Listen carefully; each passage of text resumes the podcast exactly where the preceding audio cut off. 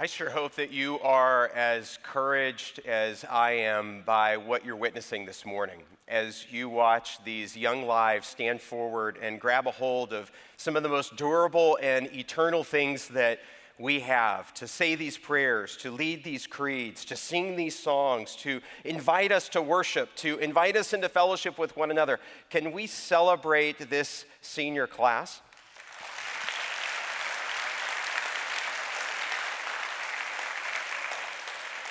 And, and, the fact that we realize that they have had to go through one of the most disruptive events of a generation.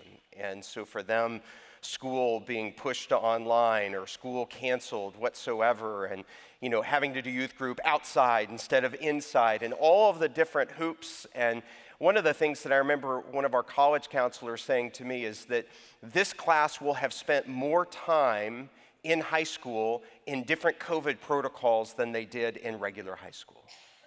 And so when you think about uh, back to kind of your high school experience, to thinking of that the majority of your high school experience was not normal, that is what these seniors have had to endure. There was a Wall Street Journal article this week that said this was the craziest and most competitive year of applying for college in the history of college applications. And so it has been difficult. Has it been difficult? Has it been a challenge? Yeah, it, it has. And we're so proud of this, this group of people. Hey, one of the things that's changed over the years is that you and I carry a high definition camera in our pockets. You, you need to know that and, and y'all were too young to even know this, I actually remember walking into a phone store in 2005, having to upgrade my little flip phone, and them trying to upsell me on one that had a camera in it. I remember looking at the clerk and saying, Why on earth would I want a camera in my phone? And now, if you were to look at my iCloud storage, you would see thousands and thousands of thousands of high resolution pictures, all taken from my phone. And one of the things that's happened is that the phone camera has gotten better and better and better and better. And it's not just one camera, it's multiple cameras that enable us to do things that you never thought that were possible. So, a couple of years, uh, we took a photo like this one of my favorite gelato store. This is our youngest daughter, Ashby's hand of down at Ponce City Market, honeysuckle gelato. Anybody want to offer a prayer of thanksgiving right now? or how about this picture when I was with a team of people from Africa in Malawi, just a picture of the corner of the hut with the countryside of, of Africa in the background.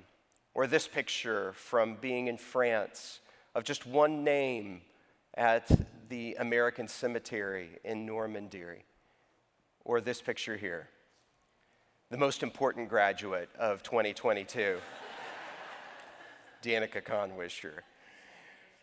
You see, these pictures have gotten better and better over time because they're not just one picture, they're actually multiple pictures. The camera is doing all different kinds of computations and with different lenses. And with those multiple pictures, it makes a better portrait. And one of the more consistent things that people have shared with me as we've been on this journey of quest, as we've been reading the Bible together, is that oftentimes we read Bible stories just in isolation, one picture at a time. But as we have been expanding our portfolio of pictures, as we've been looking at different biblical snapshots along the way, all of a sudden we're seeing different things. And we're going to see that this morning. Let me remind you that in this quest journey, we are talking about on that kind of fourth point down there in kingdom. We're in that section where we're talking about King David. And you can't talk about King David without the complexity of lots of different pictures. Because there are times when David was at his best, and there are times when David was at his worst.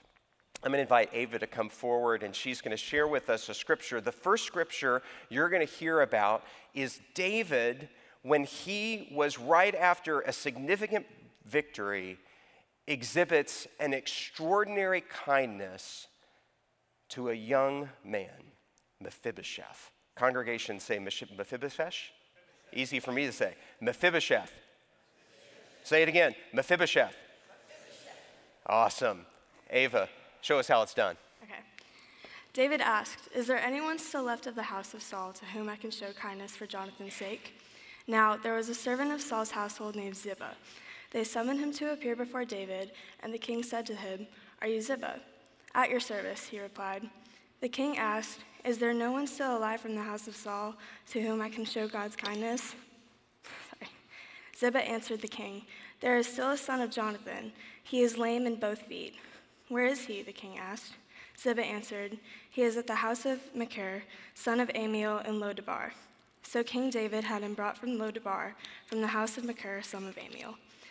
When Mephibosheth, son of Jonathan, the son of Saul, came to David, he bowed down to pay him honor. David said, Mephibosheth, at your service, he replied.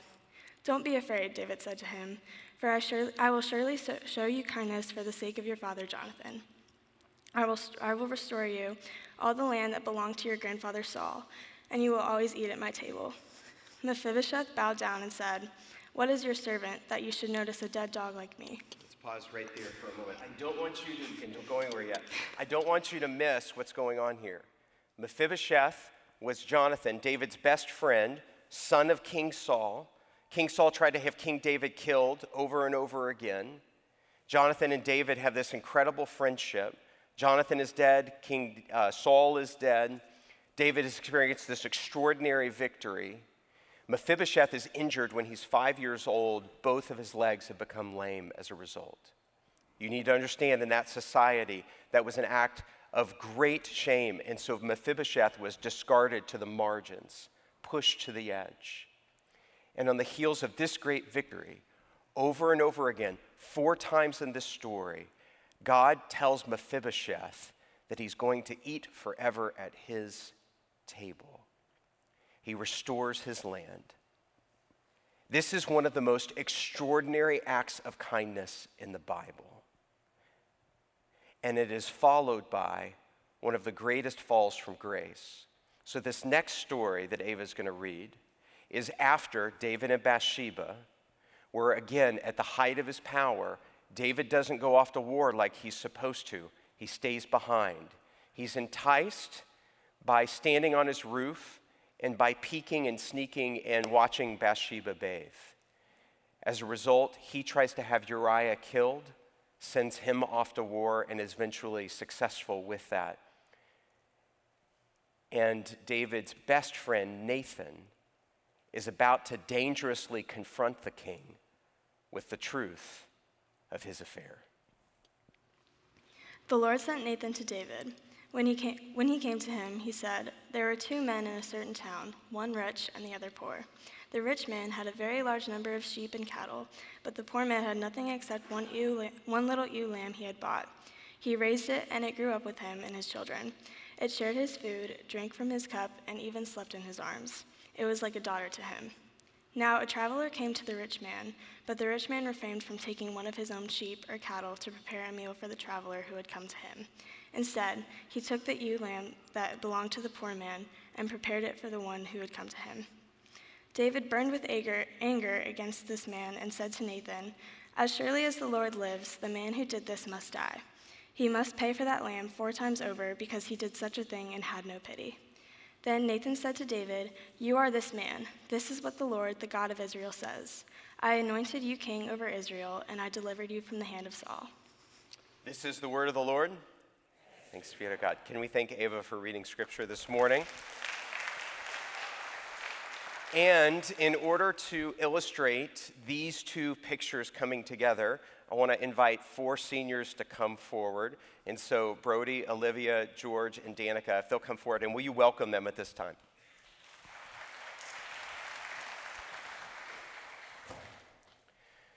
So, what we get to witness in these two stories is the best of David and the worst of David back to back. What give us an incredibly realistic picture of the way that life works, the way that um, that this is, this is real. Like if you were, if you were making up a story to, to make the king look good, you probably wouldn't include these stories uh, about David.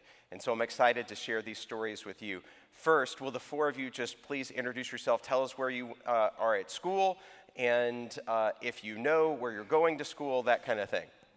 Uh, I am Brody Russell. I am a senior at Holy Innocents, and I will be attending TCU in the fall. My name is Olivia Shremkowski. I'm a senior at North Atlanta High School, and I still don't know where I'm going to college yet. Uh, I'm George Ray. I also go to Holy Innocents, and next year I'll be going to the University of Virginia. I'm Danica Comwisher. I go to Holy Innocents, and I will be attending the University of Georgia in the fall. Where's the cheering? Come on. Aren't you proud of this group? Proud of, uh, so, so proud of, y- of this group. Okay, so in this first picture, we get to see an extraordinary act of God's kindness. And just to keep you on your toes, we're not going to go in any particular order. George, I'm going to start with you. When have you seen an act of extraordinary kindness? Yeah, so an act of kindness that I've seen was my young life leader, John Gattuso. He came to every one of our church league basketball games this year. Uh, we weren't very good. We only won a couple games, but he was there despite having a job and a wife. And every time he would come, and oftentimes he would sit by himself. He was our only fan, but he was there every time, cheering us on and telling us how great we played, even when we probably didn't play all too great. That's great. Olivia, what about you? Um, so a few, like a year or so ago, I was doing driver's ed, and so part of driver's ed is you drive in like the driver's ed car with your instructor. And so we were like driving down the street, we stop at a red light, and the guy next to me rolls down his window, and I was like, uh-oh, like have I done something wrong? Like this isn't good. And he rolls down his window and he turns and he goes, You're doing great. I'm so proud of you. And he like points to my instructor and he goes, You have to make sure she passes. Like she's doing good. She needs to pass. Um, and that was very random, but obviously it stuck with me to this day. And I did, in fact, pass my driver's test, and I'd like to think it was because of him. So, Very nice. Brody, you go next. All right, so in seventh grade, I was at Dick's Sporting Goods trying to like re- reuse like these uh, gift cards I got for my birthday. Um, I was wearing flip flops, going up the escalator. It was broken, so I had to walk up it, and uh, clumsy me trips up it and like shreds my leg. Um, so I'm like, Dad, I'm fine. He's like, No, you are not fine. We need to go to the hospital. Um, but I'm like, no, let's go to like my friend Coleman's dad. He's a uh, surgeon. So we go there, he's like, yeah, you need stitches. So me and my dad, we head to the ER, but unknown to us, he's actually calling ahead to his friend who's a plastic surgeon um, and trying to like get me in there as quick as possible, get my leg cleaned up so it doesn't get infected and get me stitched up. I ended up getting 42 stitches in my right leg, so I'm very thankful he was able to call in to like get the plastic surgeon who did a great job and I was not did not get an infection in my leg. Yeah. 42 stitches. Wow. Danica, how about you? So, my story of kindness also occurs in a hospital. When I got sick and had to be hospitalized, there was a woman who is a member of this church who drove all the way to the parking lot of the hospital multiple times while I was there just to sit there and pray for me. Hmm. Yeah, that's worth clapping about, right? so God's kindness finds ways to kind of pierce in our lives in a, in a variety of, of capacities. And the image at the core of this story of David that is so amazing to me is that here is this lame, discarded um, person that David says, You'll always have a seat at my table. So, Olivia, we'll start with you. And what, what do you think it means? What do you think it's like to be included at a table? yeah, so I learned my example of including people from my Nana. Um, growing up, we would go to holidays and you would never know who would show up. There would be, we would think there'd be like 12 people and then like 30 would show up and you would have no idea whose name it was. And she's always done like a really good job of including people. Um, and I've just been able to see how it makes a difference in people's lives. Um, and just knowing the little things about people and inviting them in um, can really just bring people joy. And a lot of times, especially now, like we always think about ourselves. And so giving us an opportunity to like extend that, that joy to others um, has really opened my eyes. Um, and it's now one of my favorite things as well to kind of bring people to the table and let them know that they're seen. Danica, I think you were going to build on a similar theme of that. So, why don't you go next? Yeah, so during the holidays, we tend to often invite people who we notice don't really have a place to go for the holidays to come and join us at our table. And it's just so apparent how grateful people are to have a place where they are both wanted and seen And I feel very grateful to get to also experience that at Peachtree. When we moved to Atlanta, we were talking about what we thought made Peachtree so special.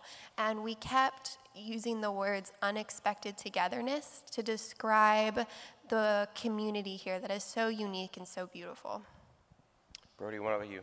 Uh, so my place of like inclusiveness at the table comes from like my own experience of like um, trying to fit in. So about like 12 years ago, I moved here from Boston, and I ended up coming in September enrolling at Jackson Primary in first grade, but they started school in August, so it was like kind of awkward like coming into that place with like not knowing anyone. The school year had already started, but my friend, my now friend, uh, stranger then, Connor Parton, uh, first day walked in, first week was just always there to greet me and have me sit at his table, lunch table, and uh, introduced me to a bunch of their friends that I still call today. And that's why like I now like like as Libby and Danica both said, love to like include people. I'm like part of the new student committee at Holy Innocents, and it's just great to like invite people and show them like all the great things that like at, at Holy Innocents, like what we do there.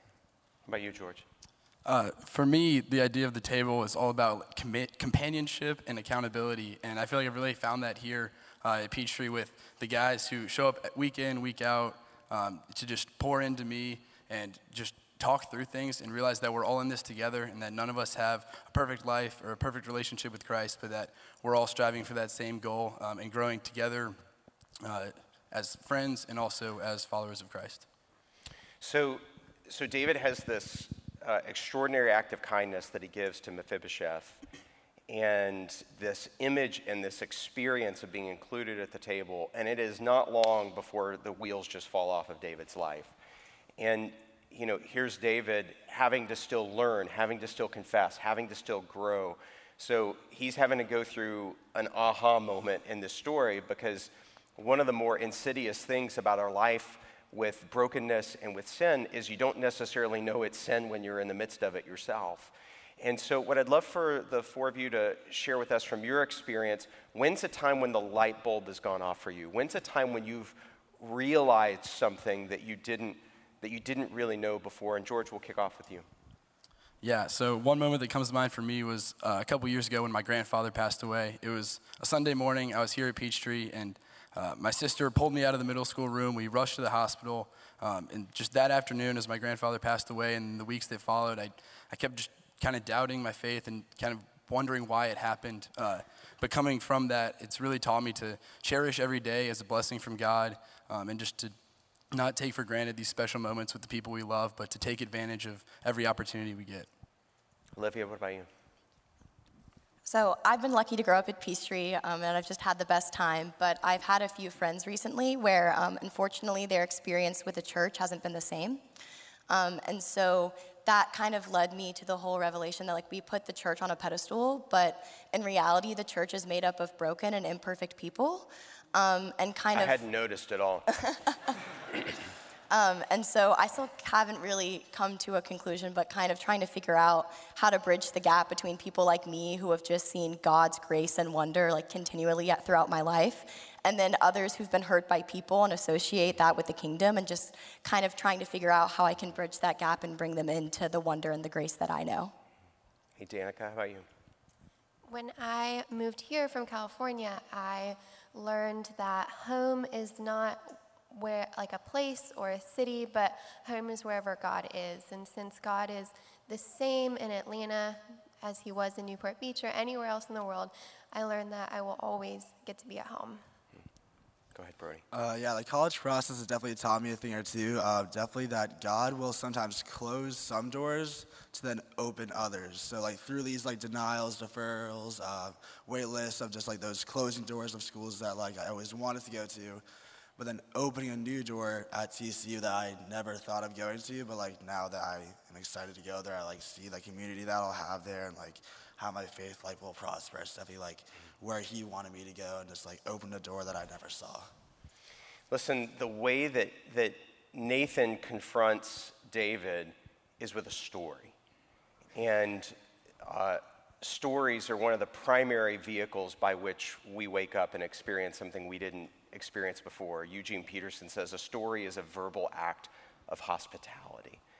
And So I imagine in your own faith journeys, um, there's been stories for you that have really stuck with you. And so, Danica, you go first for this one. What, what's a story that has really impacted you? So, Leslie Lambert, who is one of our youth leaders, shared a story with me.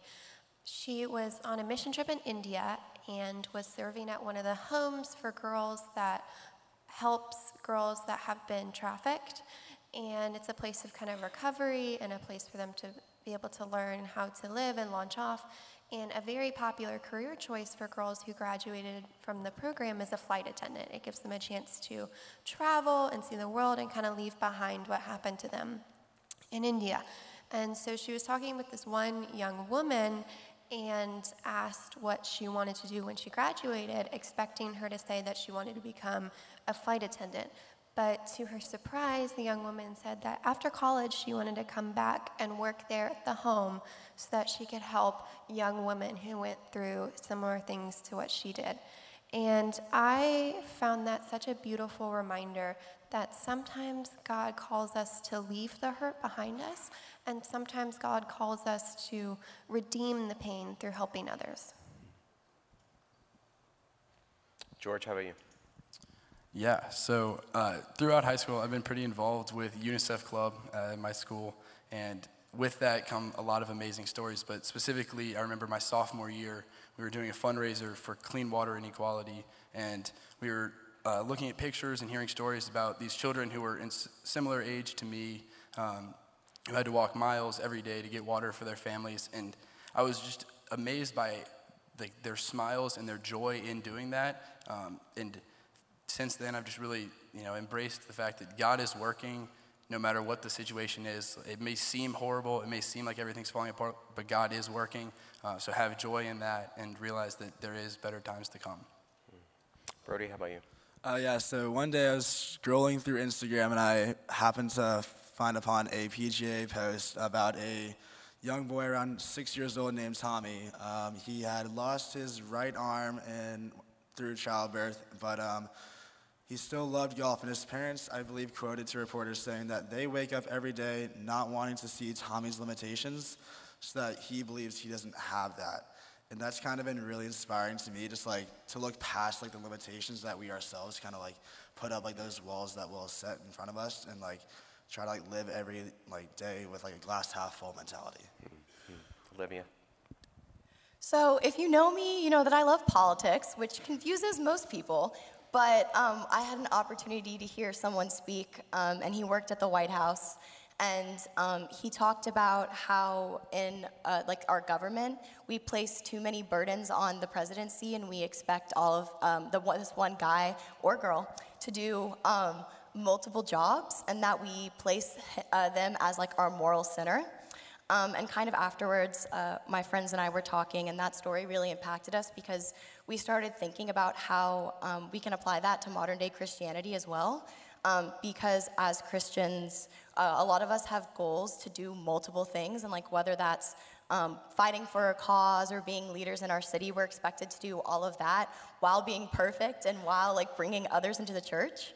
Um, and so I think that um, that's really kind of um, hard for us. And so um, I believe that we could focus more on um, acknowledging our flaws within Christianity and also realizing that it's the day to day stories that make most, of, uh, make most of an impact and not like the big, lofty, impossible goals of changing the world.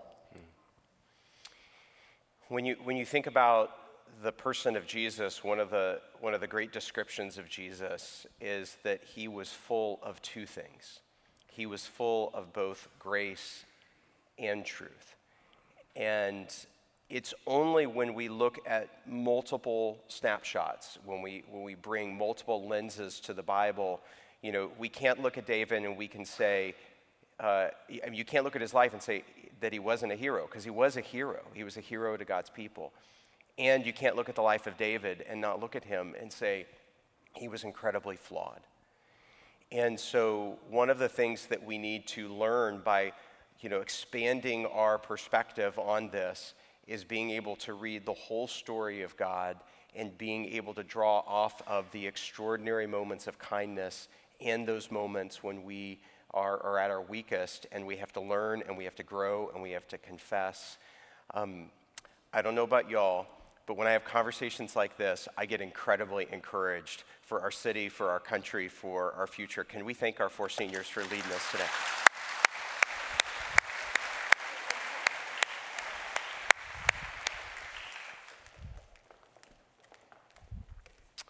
And let me close this in a prayer. Father above, we're incredibly grateful for the blessings of every conversation, every prayer, every act of kindness and love and story that you've entrusted to these students who are now being sent out into the world, heading to college and beyond in order for them to live their lives of faith and of mission and of purpose. Lord, expand our perspective help us to not just see a story at a time, but for us to be able to see with incredible depth of perception and for us to be able to focus on what you want us to be able to see. And so, God, if we need to be confronted this morning, will you confront us with the truth? Give us a revelation, an aha. If we need to be comforted and we need to experience your kindness, will you give that to us by your Spirit? And most of all, as we attempt to be faithful in this day and age, as we attend to your kingdom, may we look to you as our one true King. And we pray these things in Jesus' name. And all of God's people said,